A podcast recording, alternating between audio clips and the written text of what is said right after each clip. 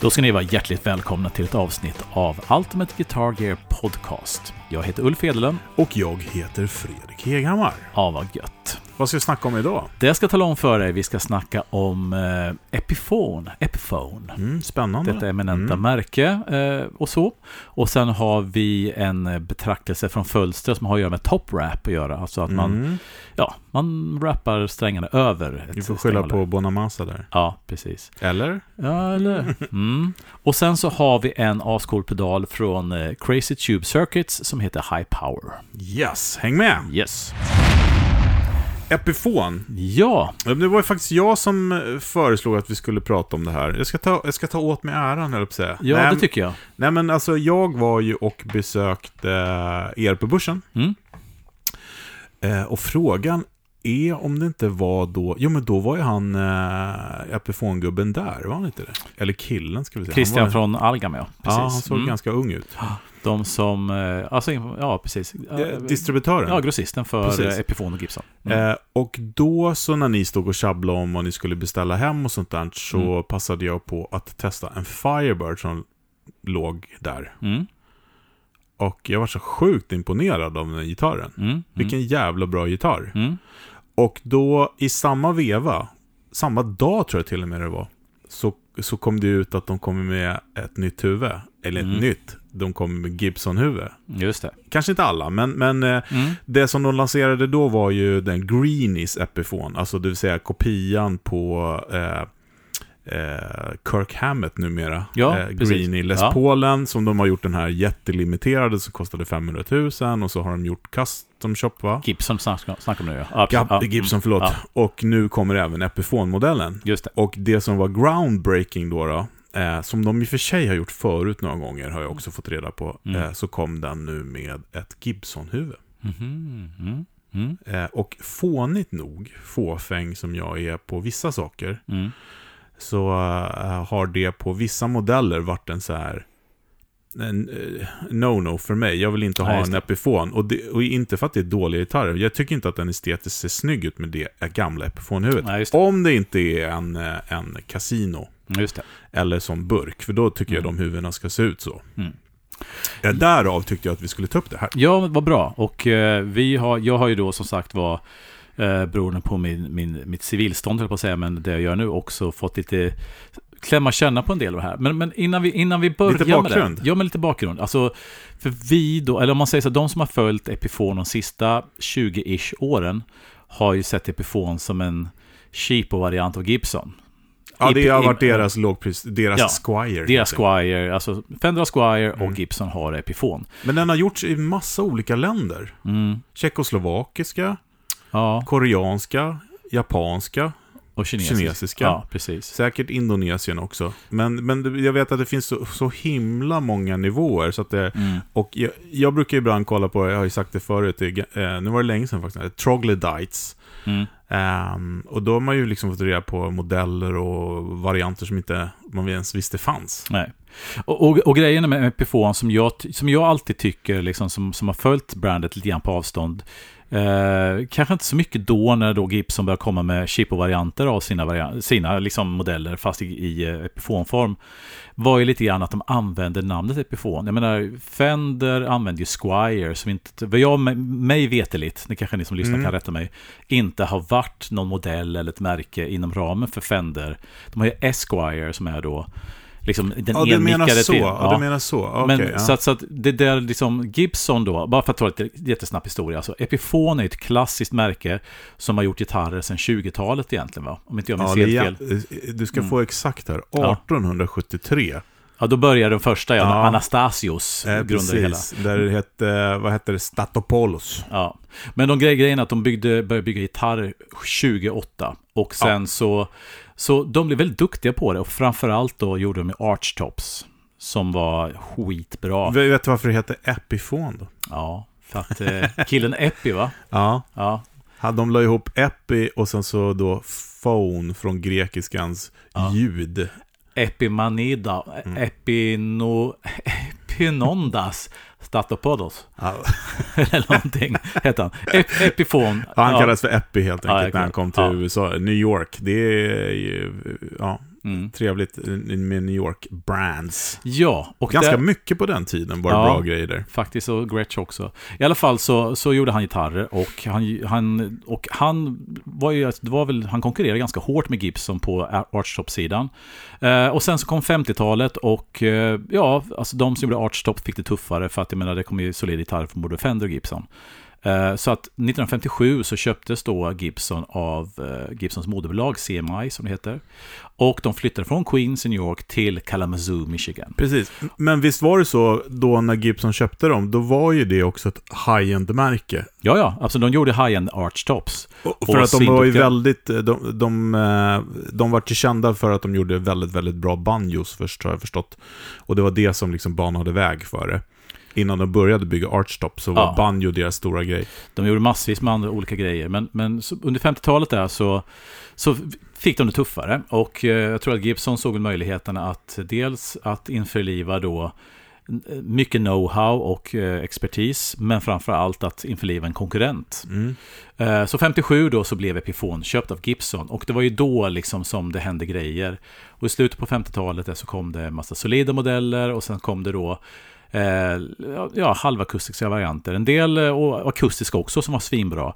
Så en del modeller hade då sin, så att säga, tvilling eller brorsa i Gibson-sortimentet, och en del var unika grejer. Så skulle man kunna säga att på då slutet på 50-talet in till mitten av 60-talet var det lite styvmodligt behandlat, för att det var väl egentligen inte förrän Beatles som de kom tillbaks, alltså för gemene man. Alltså ja, så kan det nog vara. För jag menar, alltså Beatles är ju, som ovedersägligt är ju att... För de där solida modellerna, visst, New York Dolls och sånt, men det var ju mycket senare. Ja, precis. Men för jag tänker med, de är ju, jag tycker, vad heter de? Vad heter de? De solida? Ja. De heter så mycket som, det beror lite grann på, nu ska jag se om jag har skrivit ner det här, om jag lyckas helt enkelt... Det är så... Nej, de heter Coronet, Wilshire och Crestwood. Precis. Så att det är lite olika varianter. Ascoola. Ja. Men man kan väl säga att det var väl med de här punkrockbanden som de kom tillbaka igen.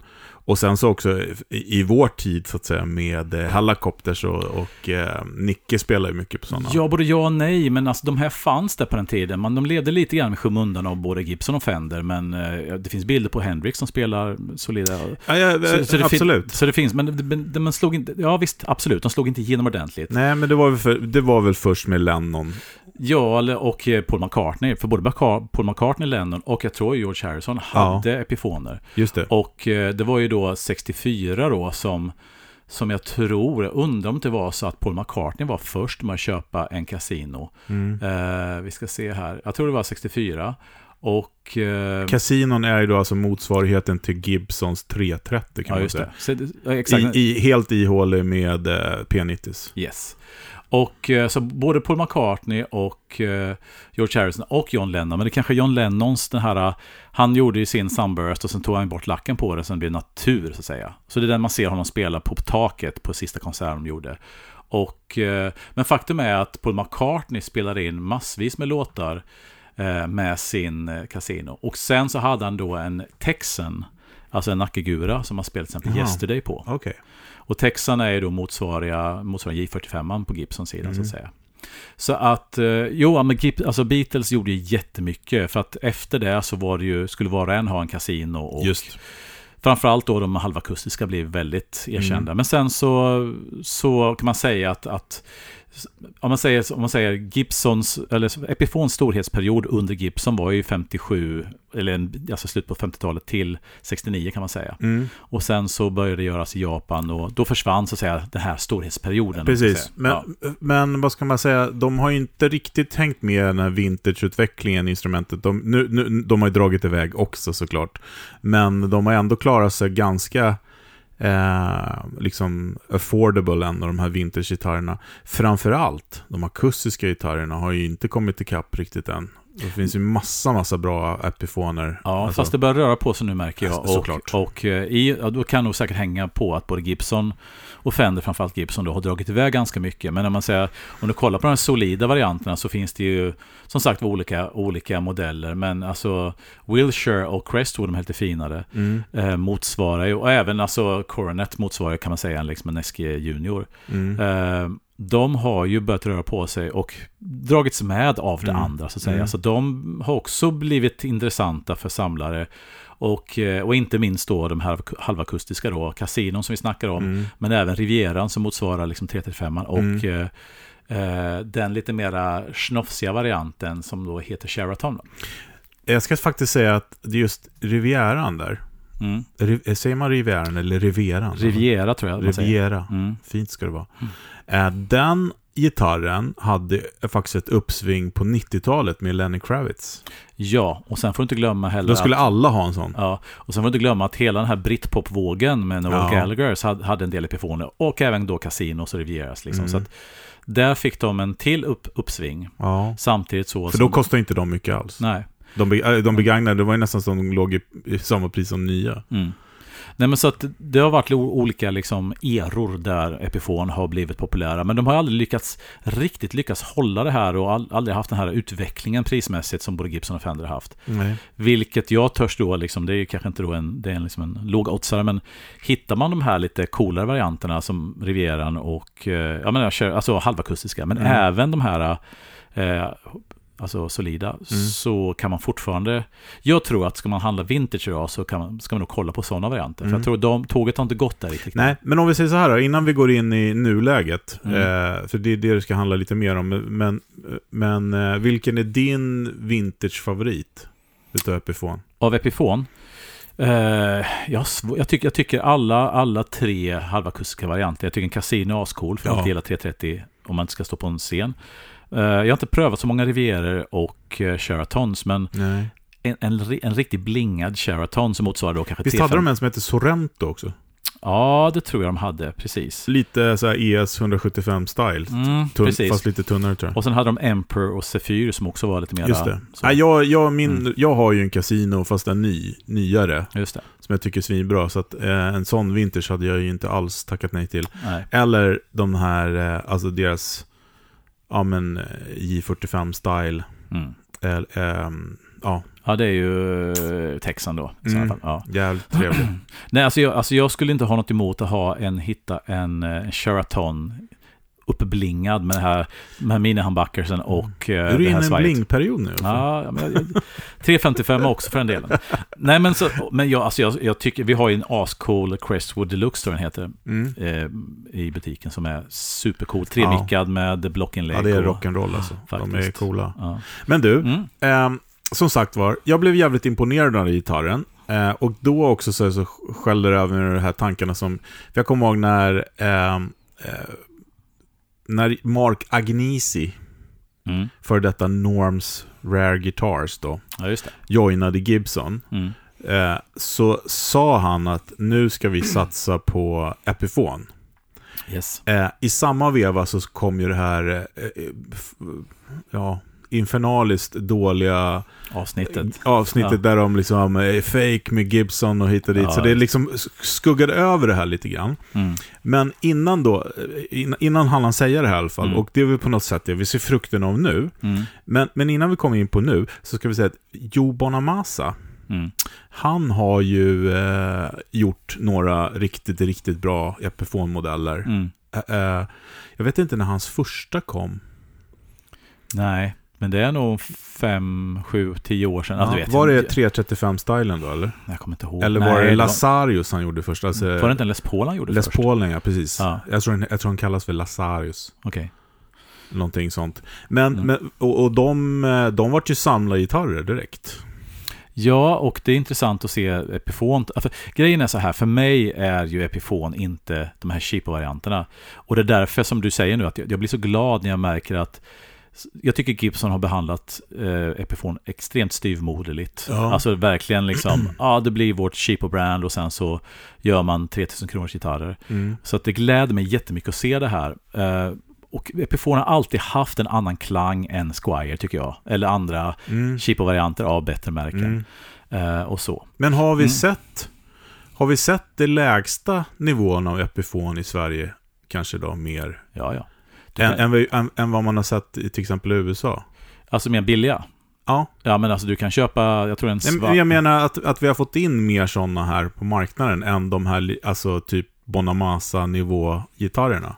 Nej, det tror jag generellt. För att Gibson har ju fram till ganska nyligen har ju tryckt ut billiga Epiphone. Och precis som Fender har tryckt ut Squier. Och det här är också en spaning som vi kommer till. Men att det har varit ett sätt att trycka ut mängd och ha de här fabrikerna i Asien som bara pumpar ut grejer. Men bägge två har, det känns som både Fender... Det är mycket så här julklappspaket. Ja, liksom. eller bara fylla marknaden med billiga instrument och så köper, så försöker man hitta en marknad för det. Men jag tror att bägge två har gått på pumpen lite grann där, för att de har haft, vad jag har förstått så har bägge två extrema stora lager de här gitarrerna som de inte blir av med. Just det. Så att en del i det hela som jag vet inte om det är så, men jag misstänker att det är så, åtminstone på Gibson, jag vet inte hur det är med Fender. Men jag får en känsla av att de vill höja prisnivån på sina billiga gitarrer. Ja. Att göra färre, lite dyrare gitarrer och bättre än att göra det här brutala liksom, mängden av dåliga gitarrer. Exakt, det är min syn på det också. Och jag tänker mig då, alltså jag är inget fan av Joe Bonamassa, för han, för mig tyvärr är liksom kommers... Alltså det är liksom så mycket kommers där så att när han som här finare modell, jag har faktiskt inte testat hans 335, den skulle jag verkligen vilja testa. Men det går ju inte att få tag på, de försvann ju direkt. Men där har liksom varit så, jag gillar ju tanken att man gör de här fina Gibson-modellerna och sen så gör man då tillgängligt för pöben. Alltså det är ju så det har sett ut lite grann. Man gör en sån här fotostripes eller vad det heter. Fotoflames och sånt. Men jag tycker ändå det är helt okej. Men för mig vände det först när Agnesi sa det där, även om det överskuggades av det där otroligt knäppa uttalandet de gjorde sen. Men det var ju när Jared James Nichols kom med den här Blues Power, den här enmickade där liksom så här, för det första är det så här, vilken cool gitarr. Och sen så här, ja men det där är en snubbe som är skön, han är stolt över den här gitarren och bara spelar med den som en grej, låter hur bra som helst. Det måste ju ändå varit vändningen för fler än mig. Alltså jag får känsla av det du beskriver nu, att Joe Bonamassa och Nichols och här, det har alltid funnits gitarrer, Gips, alltså Epiphoner som har varit lite dyrare och som har varit oftast då Gibsons varianter liksom. Men de är nästan närmat sig studiopriser då, alltså Gibson studio. Ja, fast det ändå bara varit så här blippar på raden. Det har bara varit, men det som är intressant nu är ju två saker som jag har märkt. Dels så har vi då det som de kallar Inspired by Gibson Custom Shop. Och där har då Handmade in China står det på de här. Och där har du då Flying V och Explorer i riktig Corina som då ligger ut till kund någonstans 17-18 000. Och där finns det även... Det är ändå mycket pengar, men det är... Ja, men det är en sån... Det är ju liksom, det är inga pengar för en handbyggd gitarr. Nej, men grejen... Och det som det är också, det är inte bara en liten... Alltså det är inte en signaturvariant som de gör några av i samma fabrik och blingar upp den lite grann, utan det är en helt nytt sätt att göra gitarren på. Alltså en custom shop i Kina. Och där ingår det även tre mickad Bonamassa 63 SG, om vit 61 SG och en Les Paul standard 59 som alla då, vad jag har förstått, ligger mellan 15 och 20 000 i krokarna. Och det är då en line som görs på ett annat... Ja, det är inte bara den vanliga linen som de har blingat, utan det är en annat sätt att göra det på. Det är en grej som de gör. Och sen så kanske det mest intressanta av alla, så kommer det nu alltså Made in USA Epiphone. Det är tillbaks nu, ja. Yes. Ja, jag såg några blänkar om det. Casino, va? Vi har en Casino, och det kommer en Casino nu som då ligger på över 30 000. Som görs då i USA, som är kanon. Och det finns även en Chris Stapleton Frontier. Just det. Frontier-varianten är ju motsvarar då Gibsons Dove. Mm. Och den som inte vet vad Dove är kanske vet vad en Hummingbird är. Mm. För Hummingbirden och Dove är ju varandras brorsor. Vi pratar akustiska gitarrer. Ja. Hummingbirden har ju då mahognisidor baksida och en 24,3,5 24 drygt, alltså Gibsons skala. Mm. Medan Doven då ser exakt liten ut fast den har ju då lön i baksida och sidor och baksida och en längre skala, Fender-skala. Mm. Och det är den som då Frontieren bygger på. Mm. Och Chris Stapleton Frontieren är ju då en gura som kostar över 60 000. Den Epiphonen? Epiphonen, ja. Shit, och sen gör de även en Frontier. Fast det är inget konstigt, det är bara ett varumärke på det. Jag menar, det är, eller det är ett annat namn bara helt enkelt. Ja. Men fan vad kul. Men kommer de med några andra jazzburkar och lite flådigare och sådär? Jag vet du? De som kommer är Casinon och så kommer då 2 stycken Frontiers. En Chris Stapleton med dubbla plektrumskydd och en vanlig Frontier. Och sen kommer då Texan då som är deras J45. Ja. Som är den som Paul McCartney använde som... också cool. Det är de 4 som finns än så länge. Mm. Men man behöver inte vara en Einstein för att förstå att det här kanske är fler grejer som kommer. Just det. Mm. Och då blir det inte, och det som händer, och det jag menar är att det här, nu är det inte bara att det är en snofsiga variant i en asiatisk fabrik, nu tar de hem märket. Mm. Nu känner jag liksom, det här tycker jag som är roligt, att de då helt plötsligt så gör de epifoner som inte bara är bra för vad gjort i Kina, utan nu är epifonet tillbaka i USA igen. Mm. Ihop med den här alla halvmärkliga custom shoppen i Kina som gör de här riktiga Corina-grejerna. Just det. Så att nu är det igen, nu är det på riktigt, känner jag liksom. Och det, liksom, det känns som att det är, nu liksom har de gjort ett paradigmskifte. Ja, men de har väl verkställt det då, som de pratar om då, lite grann. Eller Mark Agnesi pratade om för 3 år sedan. Mm. Men jag såg bild på den där Casinon. Gillade inte det huvudet. Varför behöll man inte det gamla fina Casino-huvudet för? Jag har faktiskt inte tänkt på hur det ser ut. Nej, det är som samma som på elgitarren, lite större, alltså det, den då anti-Gibson-formen fast lite bredare, större. Så för Casino annars hade lite längre huvud. Det var skitsnyggt tycker jag. Eller är skitsnyggt. Ska se om jag hittar en bild på den bara. Men annars är ju för att precis. Du ser att den är lite bredare än den gamla, alltså chip på huvudet. Precis. Så det där har man ju sett förut. Men nu, men precis, för att huvudmässigt då om vi som är estetiskt fängslade, man får använda det uttrycket. Ja. Så har ju nästan likadant, alltså det är försumbart. Ja, tror den var rätt av.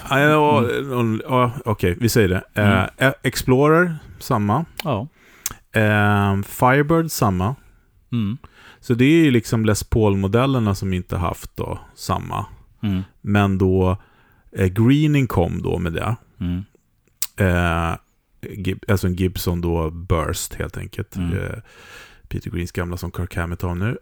Men frågan är, vet du om det kommer fler modeller med det huvudet? Ingen aning faktiskt. Jag kan bara utgå ifrån att det kommer fler... Både, jag kommer säkert fler amerikanska byggda grejer och det kommer säkert fler av de här custom shop eller Kina-grejerna också. Jag tror att det här är bara början. Jag tror att de sonderar terrängen lite grann med typ Casinon som ändå är deras mest etablerade och kända modell liksom. Och sen så tror jag att säkert kommer fler varianter. Hoppas jag i alla fall. Mm. Mm. För att jag tycker att det som jag tycker är kul med detta är att jag tycker verkligen att Epiphone förtjänar det, därför att det var så coola gurer och nu så tar Gibson upp det arvet som jag tycker de fumlade bort lite grann på åtminstone de sista 20 åren. Ja, så. Men precis, men jag kan inte låta bli att tänka så här att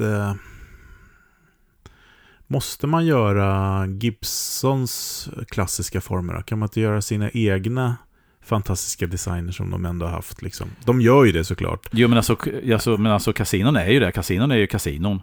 Och den har men jag tänker jag skulle gissa, jag killgissar nu, men att deras storsäljare är fortfarande Les Paul och SG-formade gitarrer. Ja, alltså storsäljare både liksom mängd och omsättningsmässigt, men det är där som de går ju lite mot strömmen här nu. Så jag tror att, jag skulle tänka mig att nästa, om det kommer en solid modell till exempel, så kommer det inte vara en SG eller Les Paul, utan de kommer det vara en... Nej, men det är det man hoppas på. En Coronet eller... Ja. Alltså för de finns ju redan. De kostar ju nästan ingenting, de där. Mm. Just det, den 150th anniversary... Vad dum i huvudet jag... någon av de här solida som de gör nu. Jag tror det är Sherwood, va, tror jag. Nej. Hade de inte någon som hette Wildcat också? Jo, fast det är någonting annat. Jag tror, annat. Ja, Wilshire tror jag kommer liksom, i lite olika varianter. För att de också där lite billigare med juniormodellen med en mic, de kostar Coronet, ja, precis. De kostar ju liksom väldigt lite pengar. Och det är väl, alltså, jag testade några sådana också. Eftersom jag är lite sugen på någon P90-gitarr som inte kostar 1 miljard kronor för att sätta i de där Ron Ellis-mickarna i. Så jag har testat lite så lågpris men ändå mahogny och välbyggda gitarrer. Och det måste jag säga att de där var. Och då blir man så här, men vänta nu, shit, kan det vara så här billigt? Ja. Nej, men alltså, jag tror att de här billiga SG och Les Paul-varianterna kommer säkert finnas kvar i den prisklassen, även om, men jag tror att de kanske, förhoppningsvis, min förhoppning är att de fasas ur på sikt och sen så ersätts med de här lite mer unika Epiphone-modellerna som vi snackat om. Men de här Explorern och Vet, Corina, va? Kom det för några år sedan det också? Det kommer jag inte riktigt ihåg, men jag får att det fanns någon liknande som var liksom solida så. Nej, men de var aldrig Corina, utan det var någonting annat. Aha, material. Okay. Och de här, och det som är coolt med de här nya då, den här custom shop-varianterna, är ju då dels att det är riktig Corina. Är det solid Corina eller är det faner? Nej, det är riktigt solid Corina. Ja. Och det är burst buckers på också. Så att du har ju både mickar och mekanik är amerikanska på de här kinesvarianterna. Och alltså jag ska inte säga att det är, så är det, men jag är ganska säker på att det är solid Corina, att det inte är något fan eller någonting sånt. För det såg jag också, den här han Trogledite, han snackade om just den Greenie-gitarren, den alltså Greenie-epiphonen. Den kostar ju lite mer än de vanliga Les Paulerna, men då är det också specialgjorda sådana här fasvända mickar på den ju. Ja, just det. Men han hade ju listat ut att Gibson säljer ju sådana mickar löst. Ja, just det. Så man köper en vanlig Les Paul liksom vid burstbuckers, tar bort de burstbuckerna, säljer dem och så köper man Greenie-mickar, så har du fått typ en Greenie-gitarr mycket billigare. Ja, ganska omständigt, men ändå liksom coolt att de säljer separat också. Men här finns ju då alltså både Coronet, Wilshire och Crestwood finns ju då att köpa i lite billigare utförande idag, liksom kinesgjorda, som ligger på en 6-8 tusen, utom den som heter 150th Anniversary som är lite dyrare, som är någon gulaktig färg som är skitsnygg. Så att det kommer, alltså det känns som att Epiphone håller på att embracea sitt arv lite grann, utöver då alla de här svinbilliga SG så är det spårgrann. Nej, men en TV Yellow double cut får det ändå bli, junior Epiphone med Gibson-huvudet. Det hade inte suttit helt fel. Fast jag måste säga, jag tycker det med det jag högst personligen, jag tycker liksom att de här Gibson-kopiorna eller kopiorna av Gibson som Epiphone gör, jag vet inte. Jag tycker de här Coronet och Wilshire här. Ja. Nej, men om man jämför vad det kostar att köpa en Gibson-variant så att säga. Ja, precis. Men vad ska jag säga, tillbaks till den här Firebirden som jag testade, så den, vad ligger en sån på? Jag kommer inte ihåg det, men jag tror inte mer än 7-8 tusen någonstans. Är det sant? Jag tror det är sånt där. Alltså den var ju... Men så är det alltid... Den var riktigt bra. Men så tycker jag alltid varit med Epiphoner, även när jag liksom rynkat på näsan och sett att det här bara, det så är Epiphone fast en Gibson-modell, så har de alltid haft väldigt, väldigt bra kvalitet. Ja, jag håller inte riktigt med då. Där, men det var väldigt länge sedan jag testade Epiphone också, ska jag säga. Men jag har nog testat de här vraken, tyvärr. Ja, och när de kom så var de tunga och alltså dåligt hantverk. Nej, men dåliga delar. När kom de billiga cheapo-varianterna, är det 20 eller 25 år sedan, då ledde de mig av samma problem som alla Kina-tillverkade instrument gjorde, eller Asien, att det var sådär, men kvaliteten, bara det här faktum att de har en custom shop i Kina som gör skitbra instrument. Ja. Nej, men alltså, en gång. Ja. Det som man ser, det som jag har testat nu då på senaste tiden, var jag chockat överraskad av, kan jag säga. Det var väldigt kul, för att jag har ju kvar det här, alltså 9,95-paketet typ, som det kostade på den tiden när jag testade den liksom. Då jag tror det kostade 9,95. En illa lackad, enmickad Epiphone med någon Epiphone-förstärkare, och det var hemskt. Jag tyckte det var på junior-varianten. Ja, visst. Det var Och stackars barn som fick börja spela med de där, tyckte man att liksom, det var inte kul. Nej. Men det kanske finns fortfarande, men nej, alltså jag måste säga, de billigaste jag har testat nu håller mycket högre kvalitet än vad det var då. Men det du beskriver nu var ju det som jag tyckte var så otroligt tråkigt, ja. Att helt plötsligt, alltså jag vet inte hur jag ska uttrycka, men när du tar ett riktigt fint gammalt brand och sen så, ja, vi behöver någonting som ska vara våra billiga gitarrer, ja, vi tar det här för vi äger varunamnet, ja. Just den inställningen tyckte jag var så tråkig då. Verkligen. Vilket gör ju att i kontrast till de gör nu tycker jag att men du, mycket roligare. Bara en sista grej då. 57 köpte de, 69 sa det var storhetstiden. För jag vill inte minnas att jag såg, alltså, för några Epiphoner överhuvudtaget när jag började spela gitarr. Nej, och alltså det, mellan liksom 80 och 2000 där, så tyckte jag att man inte knappt såg några alls då. Sen såg jag ju de här Riviera och Casino, ska jag säga. Mm. Men de här billiga Epiphonerna, de fanns ju inte när jag började spela. Så det kan hända, det måste vi nästan kolla upp, det kan hända att det inte var några då exporter hit på Epiphone. Så kan det varit. Jag vet att det gjordes Epiphoner fast typ i Japan och sånt, men jag vet inte hur mycket det hamnade hos oss. Jag såg nog fan yxa någon gång också med så här typ strata med Explorer-huvud har man nog sett, precis, tror jag, exakt. När jag tänker efter 80-90-talet så fanns det en del sådana, men grejen är att när vi började se Epiphone igen på våra breddgrader var ju när de gjorde sina cheap-varianter. Alltså någonstans början på 90-talet när man såg då en SG och LS Paul där med Epiphone. Men om man frågar så här, vad skulle du... Vi ser ju liksom tendenser här nu, men vad tror du om Epiphone i framtiden och vad skulle du vilja se från Epiphone i framtiden? Men jag ska säga så här, jag tycker att det är så jävla härligt den tiden vi lever i nu för unga gitarrister. För de bryr sig föga om de här flaggskeppsmärkena som vi bryr oss om. Och det tycker jag är så jävla frigörande att se. De spelar på Harley Benton, de spelar på Chapman, Solar, de spelar på självklart klassiska som Ibanez och Epiphone och det där. Och de bryr sig inte om det. Och då tycker jag ju, om man nu är en sån som då tycker det finns ju faktiskt 13-åringar idag som gillar Led Zeppelin också. Eller Kiss eller såna här grejer. Just det, Kiss gjorde en cool Epiphone, Ace Frehley det. Just det. Men då tycker jag att det är kul att det finns de här klassiska designerna och ändå liksom, ja, men Epiphone är ju lite närmare Gibson, men jag håller med när du säger, för att jag har aldrig tänkt att Epiphone är en instegsmodell till Gibson som jag har tänkt att Squier är en instegsmodell till Fender, förstår du vad jag menar? Ja, just det. Den är mer naturlig på något sätt för mig, jag vet inte varför, men det är väl kanske för att hantverket på strater, visst det är stor skillnad på hantverk, men det är ändå liksom hopskruvade bitar. Ja. Medan en Gibson-style-gitarr är ju mer hantverk i, vill jag säga i alla fall. Ja, precis. Nej, men så jag tycker att det är härligt att de här klassiska finns, plus också att jag tycker att Epiphones egna klassiska modeller är ascoola. Ja, men jag håller med dig. Men jag hoppas och verkligen tror, alltså det jag ser nu är det här att de lyfter brandet och ger oss mycket nya modeller och mycket, eller nygamla modeller ska man säga, men att de kanske renodlar det gamla som var unikt med Epiphone då, åtminstone från sent 50-tal. Och sen vill jag se jättemycket mera amerikanska varianter och kanske en avknoppning att helt plötsligt kanske Epiphone står på egna ben.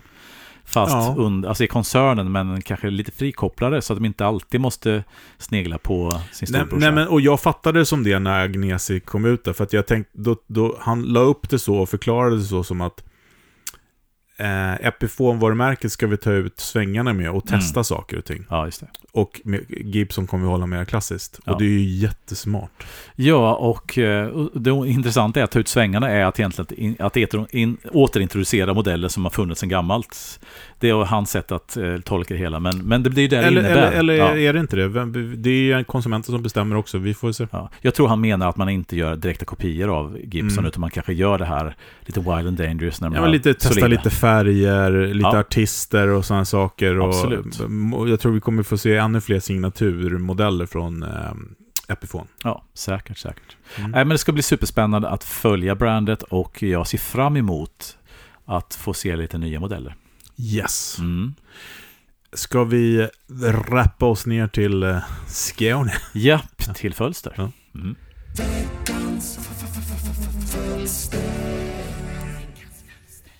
Sådär, då kör vi veckans Fölster.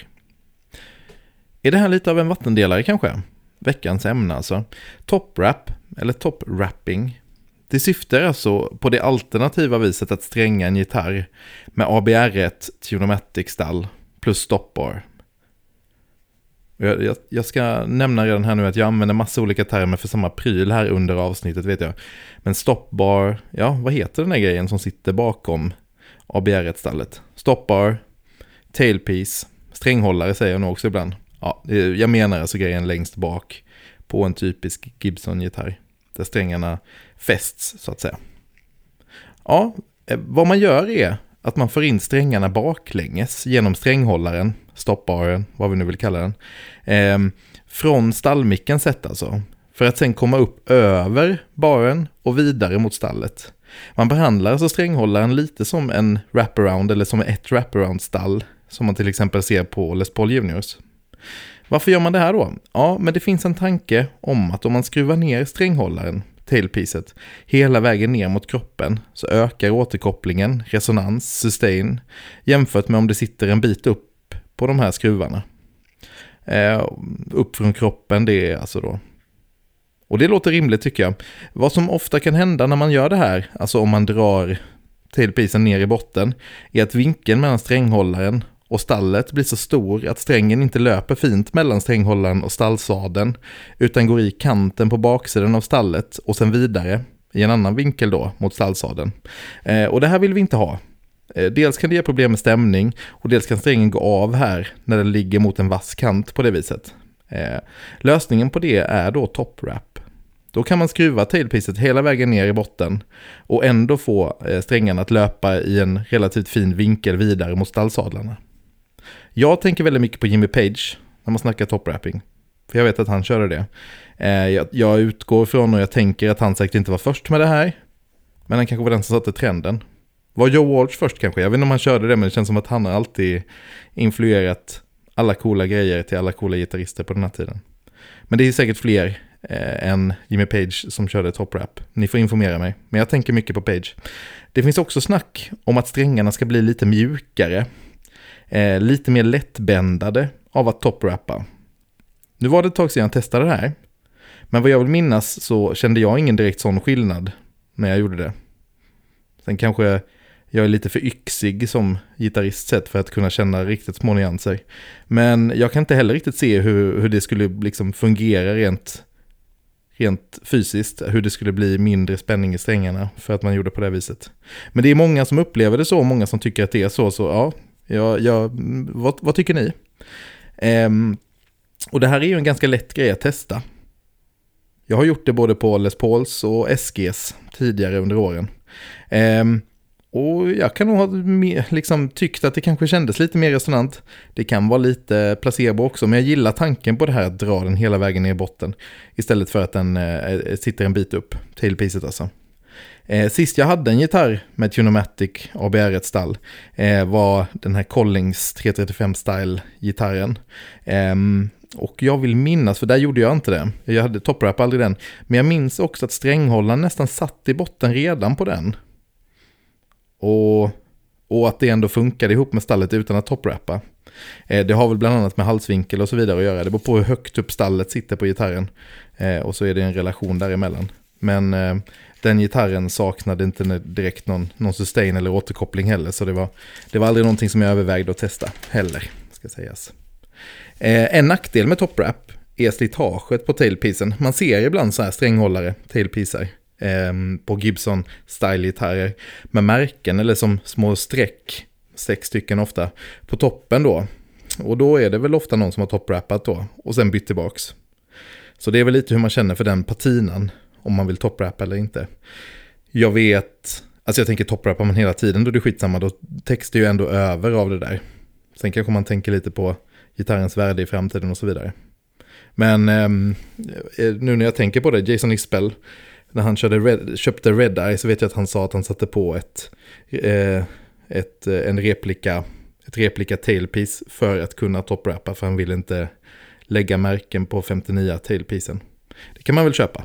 Och så kan man ju även göra på sin egen gitarr även om man inte har en 59 så att säga.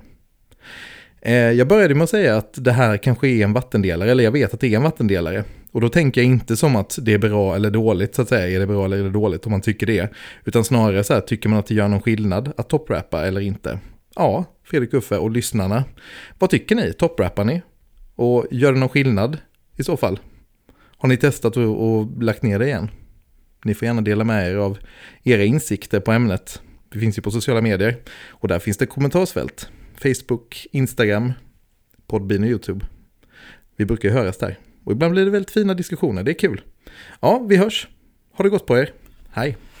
Ja du Fredrik, det här har ju du doktorerat det lite grann. Ja, och jag har inte velat riktigt ge mig det här. Det är väl ta i. Ja, men jag har testat och kör det.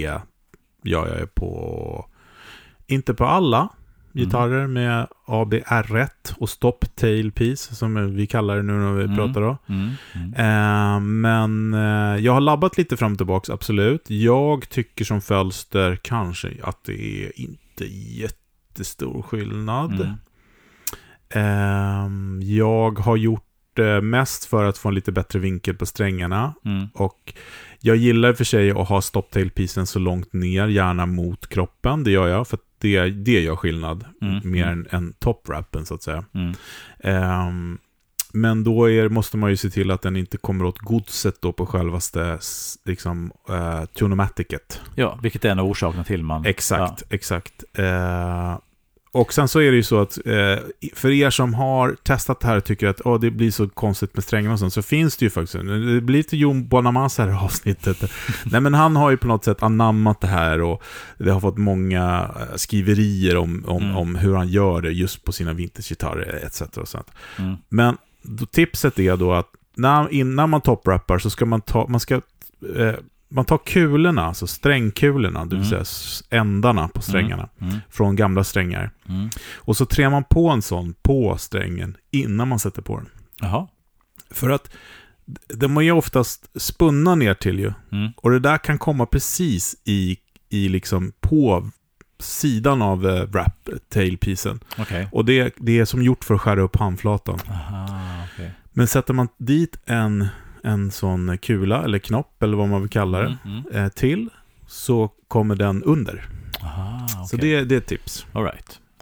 Jag testat det där någon gång och det var inte min grej. Men nu när du fixade min Les Paul så vänligt och satte på Ellis micka på den så gjorde du en grej som per vad du säger och i de flestas böcker inte är idealt. Du höjde för att få rätt vinkel över strängarna, så istället för toprappade så höjde du alltså stop tailpiecen så det var lite högre upp. Så jag var tvungen. Ja, exakt. Så den inte var mot kroppen. Utan så att det som hände var att du fick den vanligt monterad men i samma vinkel över ABR-rättan som om du hade toprappat nästan. Ja, absolut. Ja. Och jag gillar det där. Ja. Jag gillar det ljudet och jag tror att det finns någon form av släktskap mellan detta och det här att jag gillar Bigsby. Förstår du vad jag menar? Ja, jag fattar. Det blir lite flackare då. Ja, och det är inte bara det, utan tonen som jag upplever när man toprappar är att du tappar lite grann det här fundamentala, det som folk oftast vill ha, och får lite mer överton, lite spröda, lite mindre grundtjockhet och attack, men lite mer någonting annat. Och det är samma grej som du får med ett Bigsby. Du tappar lite grann det här fundamentala grundtoner och får mycket lite överton istället. Och en del tolkar det som att du får sämre ton. Jag tolkar det som att man får lite en annan ton, och jag gillar det här lite mera strössliga som blir.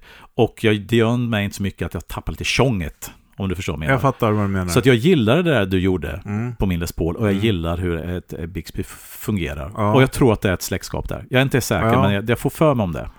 Ja, det kan hända. Sen så är det ju de modellerna då som har wraparound helt enkelt. Där är man ju, det är ju vad det är. Det är som ett stopptailpiece som sitter. Ja. Och de har ju ett väldigt karaktäristiskt ljud. Mm. Så man får ju lite det om man topprappar en vanlig Les Paul också. Mm. Alltså lite mer, tycker jag då, lite mer Telecaster-feeling. Fast frågan är, ett stopptailpiece som en junior eller som din 53-54 är ju precis som att du skulle ta stopptailpiecet och dra direkt i strängarna egentligen. Ja. Men du kan ju inte skruva ner dem längst ner för att då får du ju gå den i mickarna. Så att den blir ju som en mellanting. Det blir som ett top-wrap fast du kan inte skruva ner den för att få kontakt. Nej. Och då borde det bli lite grann som jag upplever som med mitt Tunomatic. Men, ja, jag förstår vad du menar. Ja, exakt. Ja, jag förstår. Nu har jag inte fått tillbaka den än för den är på setup hos farbror Ludde. Men jag köpte så här jag säger Motor City hela tiden. Music City Bridge. Utav våran kompis Sam Vilo på Kitaro i Finland. Kitarapaja. Precis.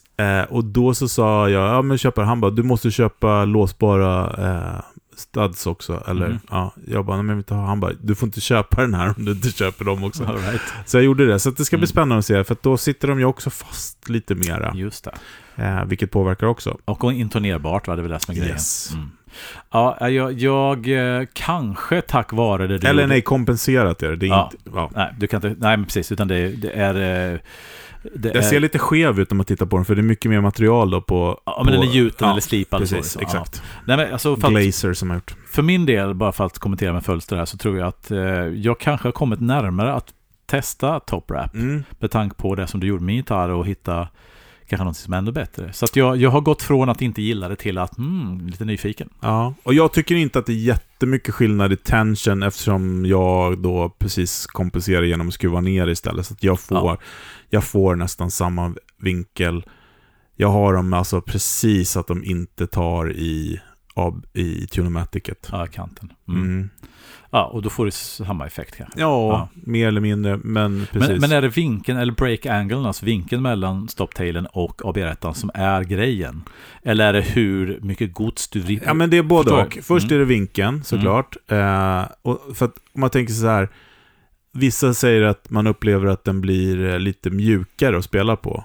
Det har ju inte med att strängen ligger runt stopptailpisen, för hur ska det påverka det? Ja. Utan det har ju med vinkeln att göra, brytvinkeln. Men däremot så ligger ju strängen an på större ytor när den går runt. Så att på så sätt ska det ju då rent teoretiskt och praktiskt bli en bättre överföring av vibrationer. Det låter som att just det här ämnet ska vi ta vidare till nästa avsnitt, tror jag. Ja, exakt.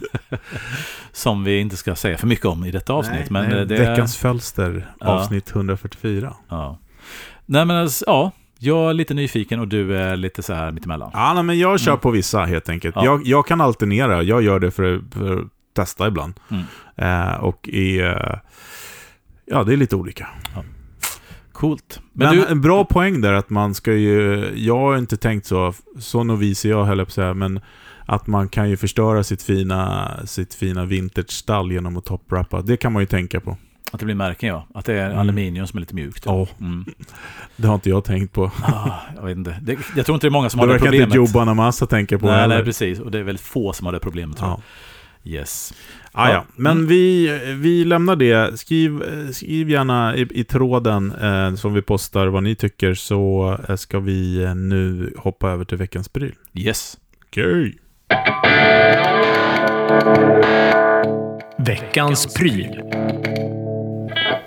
Okej, veckans pryl.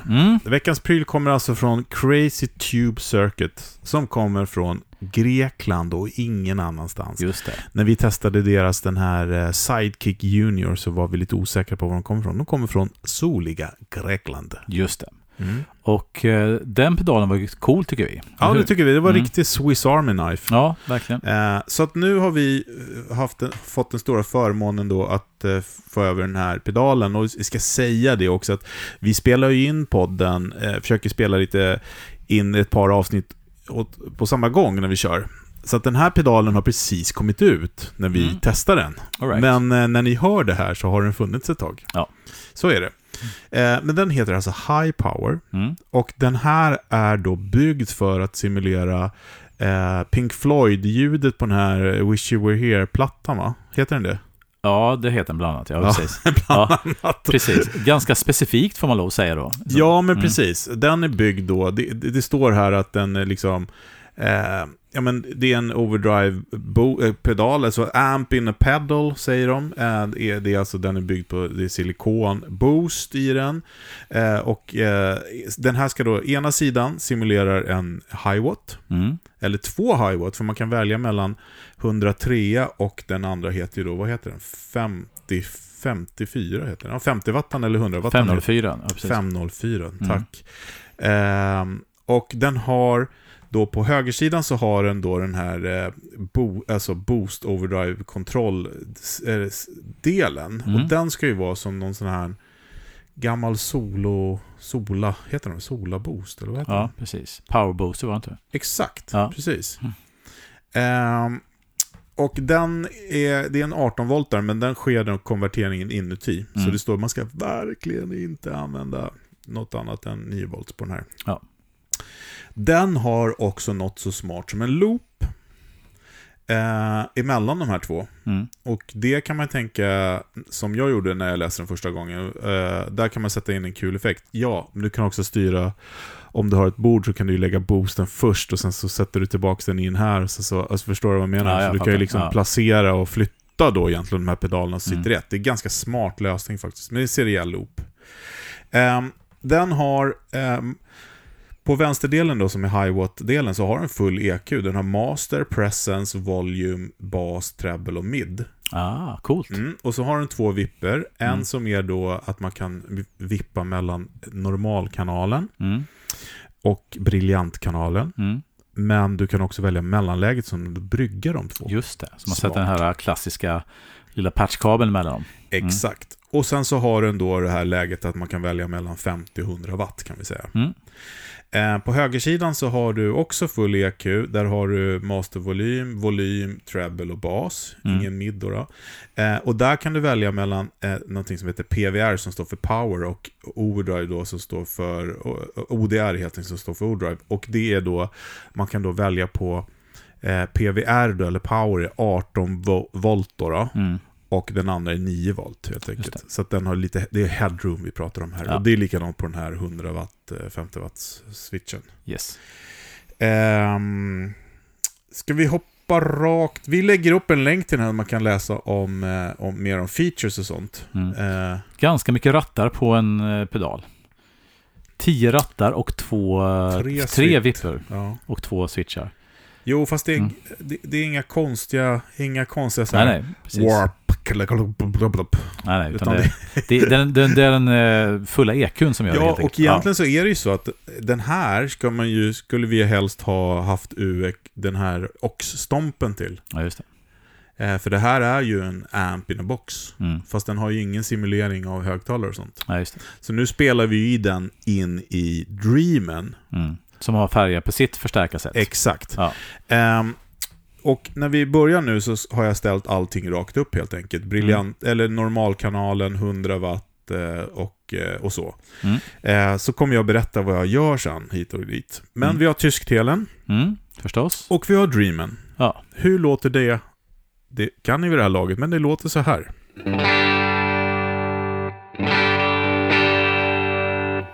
Ja. Klockrent som vanligt. Kött och potatis. Ja. Då ska vi se. Då trycker jag helt enkelt. Vi börjar med den här starka delen då. Hi-watt-delen helt enkelt. Yes. Allting rakt upp. Då låter det så här. Först utan. Sen med.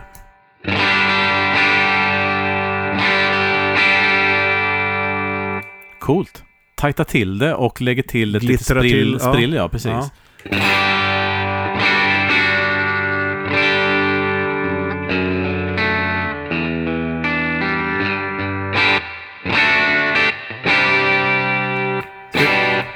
Testa lite kontroller. Ska vi prova EQ här eller behöver jag göra det? Ja, skruva lite grann på den och se vad som händer. Ja, vi tar basen först då.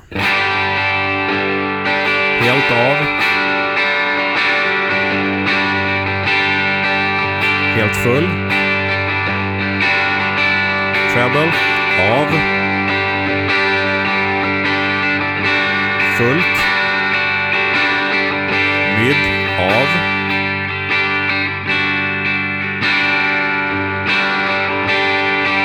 Fullt. Den händer det mycket med, du. Coolt. Det här är mycket med. Ja. Vi har också pressen. Ska vi bara prova den också då? Yes. Av. Helt. Ja.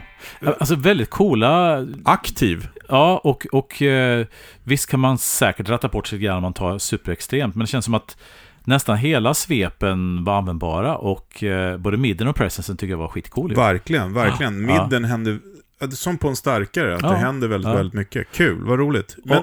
Och det låter väldigt, väldigt bra tycker jag. Det låter väldigt naturligt, och alla övertoner och sånt. Och visst hör man High Wet. Ja, absolut. Även om vi spelar in den i då Dreamen. Ja. Och framförallt det första ljudet jag hade när man gick bara direkt in, när allt så rakt upp. Mm. Så den här tajta, lite fetare...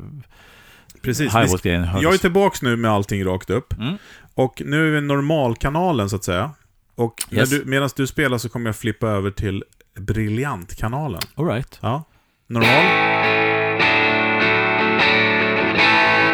Briljant.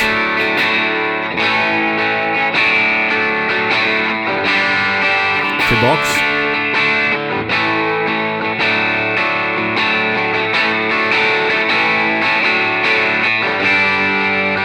Vilken föredrar du? Jag tycker nog den är briljant. Alltså jag tycker det här... Ja, jag vet inte. Jag tycker nog den briljant var lite coolare faktiskt. Är det inte så att du skulle vilja ha lite av båda? Aha, du tänkte så. Men det kommer här. Ja. Jag kör briljant... Eller jag kör normal först då. Sen kör jag den här bryggan. Okej. Okay. Ja. Här kommer bryggan.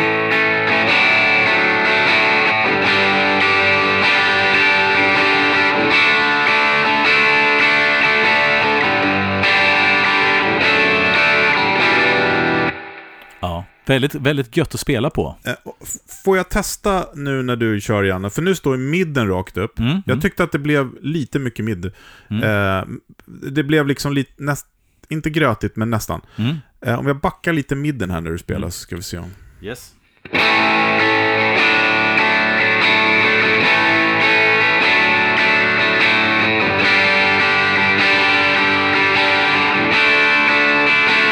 Ja.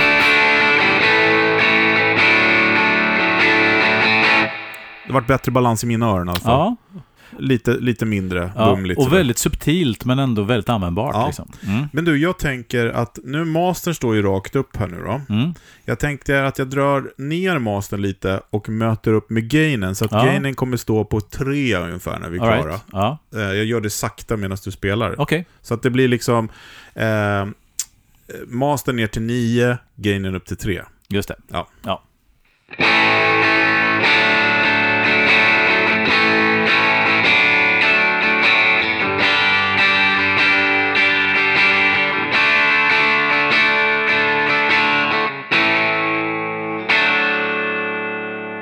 Jag gör det igen, så tar jag på snurrar jag på rätt. För du sänkte ju gainen, du skulle inte upp med gainen. Ja, men gain var att jag tog fel knapp. Då som förra veckan ungefär.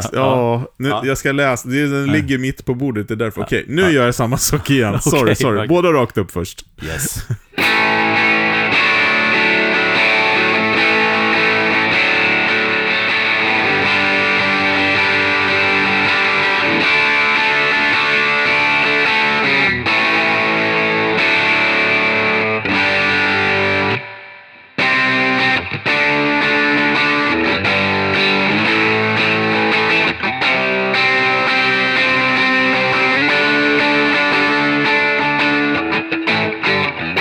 Jag gick tillbaks nu. Jag tycker nästan det här rakt upp är bäst. Ja. Men jag tyckte det var gött när du drog på mycket. Gött. För det är ett ganska rått men ändå snyggt ljud, om du menar. Mycket sprill. Det konfettiregn i toppen här. Det hoppar fram på ett coolt sätt. Vad heter det?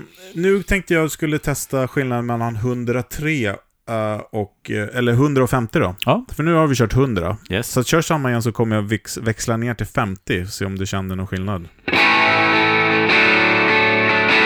Koppla ner.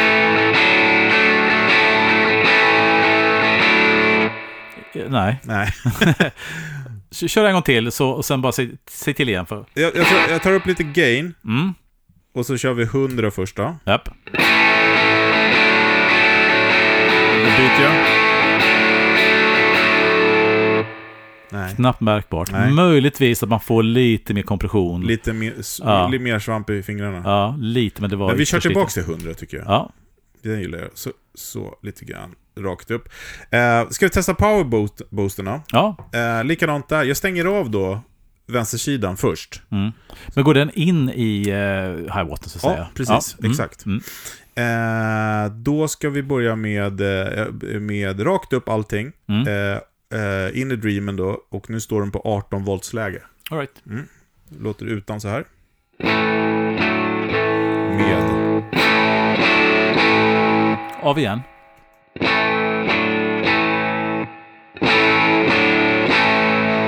Ja, coolt. Här vill man ju ha lite mer gain. Ja.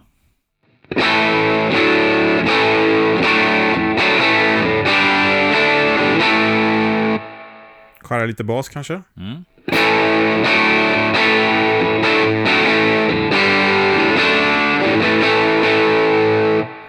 Coolt ljud alltså. Lite morrigt och jag vet inte. Jag växlar då till 9 volt för den här skillnaden. Nu är det 9 volt. Lite mer komprimerat och lite suddigare liksom. Precis. Mm. Men här gillar man väl nästan 18 voltan bäst va? Ja, jag tror det. Eller det kändes bättre att spela. Så skär jag lite bas. Mm. Lyssna på den igen. Så här låter den så här då. Mm.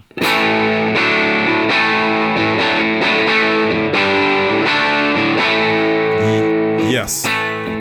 Sätter jag på vänstersidan bara. Mm.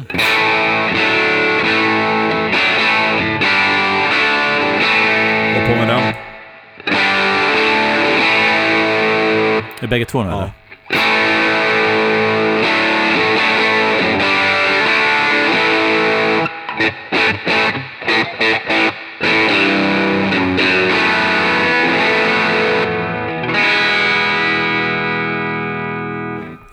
Och tydligen är den här kombinationen nu ungefär med inställningar så ska det vara den här du eller det lät ju som och dra ner lite gain.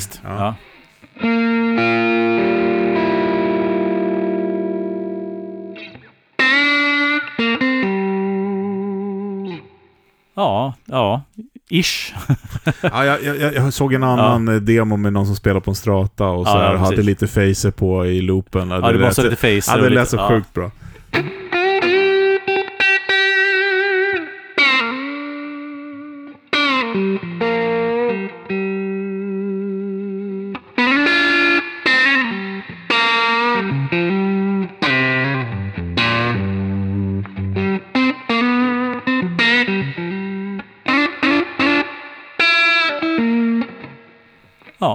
Jag tycker att den låter väldigt bra. Det är ett unikt sound, måste jag säga. Ja, och den känns väldigt bra att spela med. Det skulle vara skitkul att testa den. Är riktigt starkare. Ja, faktiskt. Se hur den reagerar där. Men just med EQ:n och alla de här funktionerna. Nej, ascool verkligen. Ja, men vi ska testa den mer, absolut. Jag hämtade den här på posten för 2 timmar sedan. Så att, men jag tycker det låter skitbra. Ja, men faktiskt. Den har något, den råhet och en opolerad, men ändå en snygg.